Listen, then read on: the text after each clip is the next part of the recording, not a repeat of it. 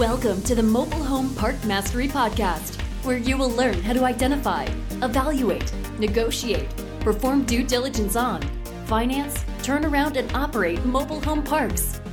And now, here is your host, the fifth largest mobile home park owner in the United States, Frank Rolfe. I drive about 100,000 miles per year looking at our mobile home parks. While I'm driving, I frequently turn on the news. And all I hear on the news over and over again is this big focus on things that are green the Green New Deal, things that are greener, green forms of energy.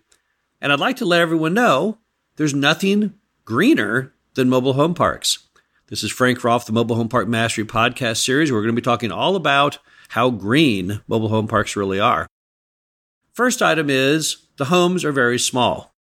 Now, typically, a mobile home in a mobile home park is at or under about a thousand square feet.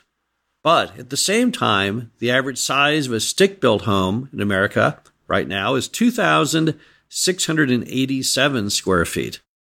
So that means that most mobile homes are about two thirds smaller than a stick built home. Now tell me which is greener. Obviously, the mobile home. When you have a smaller footprint, less energy required to heat it, to cool it, to power it. At the same time, less money, less activity is required to pay for it. So, just based on size alone, mobile homes are definitely the greenest thing there is out there in the world of housing. Number two, they're sustainable. That's the big catchword of everything regarding green today is sustainability. Mobile homes and mobile home parks are, in fact, the only form of non subsidized affordable housing in the US. And what does that mean? It means they don't require subsidies to exist. Apartments are not sustainable when it comes to affordable housing. All those apartments on Section 8, those are situations where the American taxpayer is paying up to 80% of the rent for the resident of the apartment.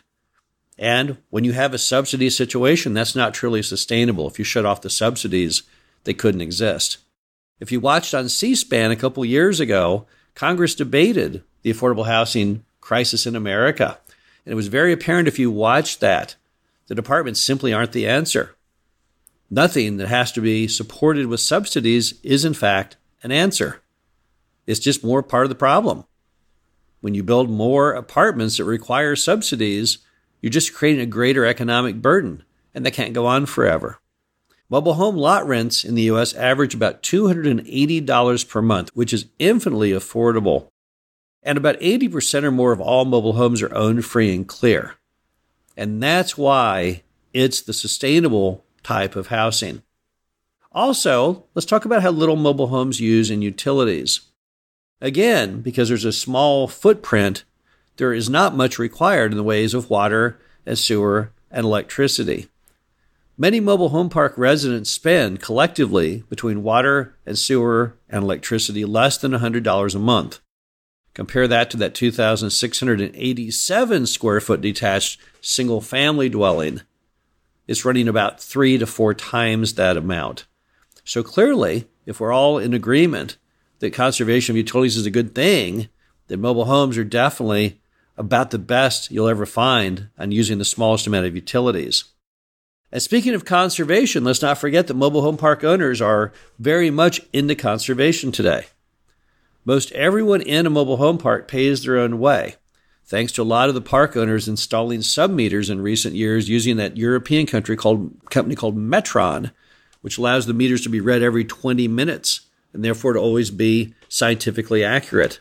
Now, when you bill back water sewer to residents, what you find right off the mark is that the use typically declines by roughly a third. So the simple fact that mobile home parks have sub meters in place means that a lot of our residents are using about a third less utilities than they would otherwise, than they would if they were in, in a housing type which does not have that level of personal control. So when it comes to conservation, again, mobile homes and mobile home parks ride at the top of the list. Now, this next one is kind of interesting. Many residents in mobile home parks do not own cars if you look at a lot of those mobile home parks in very urban settings, and they're all over America, and you drive in those mobile home parks, you'll see very, very few cars. Why? What do they do? Well, they ride public transit. They're located right in the heart of town. So basically, whatever they need, whether it's the grocery store and work, they can either walk there or get there through public transport. They could even ride a bicycle, but they just don't have a lot of cars. Now, it's also true in a lot of mobile home parks, you have a lot of residents who are seniors. And once again, they don't use a lot of cars. You could have a household with two people with only one car. That's like America of the past. Decades ago, that's how Americans were. They had only one car per household. But today, we all know most American households have at least two or three. Some have more than that. If you look at our mobile home park down in Florida, in fact, people don't even use cars. They're typically using electric golf carts. You can't really get much more green than that. The bottom line is that mobile homes simply never wear out. So if you want to say that mobile homes are temporary form of housing, and therefore they can't be very green, they don't last that long, you're completely wrong because to say that means to say that all housing, all stick built homes also wear out. And I think we would all agree that that premise is a little wrong. Finally, mobile home parks are greener than any other form of housing because we have a huge support network.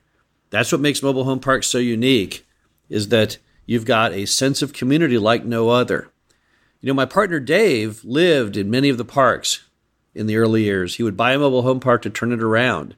He would move into the mobile home park while he turned it around. Then he would move on to the next. He lived in a park in Hondo down in Texas at one time, many years ago, 20 years ago. And he told me what was interesting about Hondo was it had such an advanced support network. It kind of predated a lot of the things that we take for granted today before there was Meals on Wheels, if you lived in Hondo and you were elderly and you could not get to the grocery store or the restaurant, other people would bring you the food for free. Long before there was Uber, if your car broke down, you couldn't get to work, somebody in the mobile home park in Hondo would offer you a ride, get you to work, get you to the doctor appointment, whatever you needed to have. It was this huge support network that allowed the residents to live happily, even when they didn't have large incomes because they knew no matter what happened, someone had their back. The residents would chip in collectively and make it happen, whatever it was. That released a lot of stress on people's parts. It made a lot of people who were living kind of marginally financially. Maybe they had a period where they lost their job, might have been a death, a divorce. It meant when these kind of bumps in the roads came, they weren't wiped out. And again, I think there's nothing greener out there than people who can sustainably support each other. You know, if you really look at a lot of the green movement and this entire concept of conservation, a lot of it is, is about trying to share resources. And you'll never see people share resources more than in any old American mobile home park. It's just simply a part of the culture. You've seen those t shirts where it says, mess with me, you mess with the whole trailer park. I know it's kind of not good humor, but it is in many ways true. A lot of residents take their sense of community to heart and will do whatever it takes to help each other. And as a result, you cannot have a more sustainable lifestyle than that. So, for the simple fact that mobile homes are typically small, they don't use a lot in utilities, they're extremely sustainable, the only form of non subsidized housing that actually works in the affordable housing sector, that they have a huge support network that allows their lives to be sustainable when bumps in the roads may occur. The conservation is promoted by the owners. And the very fact that many people have a very low carbon footprint because they don't even own an automobile, it's really hard to find something greener than a mobile home park. This is Frank Rolfe, the Mobile Home Park Mastery podcast series. Hope you enjoyed this, and we'll be back again soon. Thank you for listening to the Mobile Home Park Mastery podcast. Be sure to visit us at mhpmastery.com to subscribe to the show, read our show transcriptions, and access all of our great information on mobile home park investing.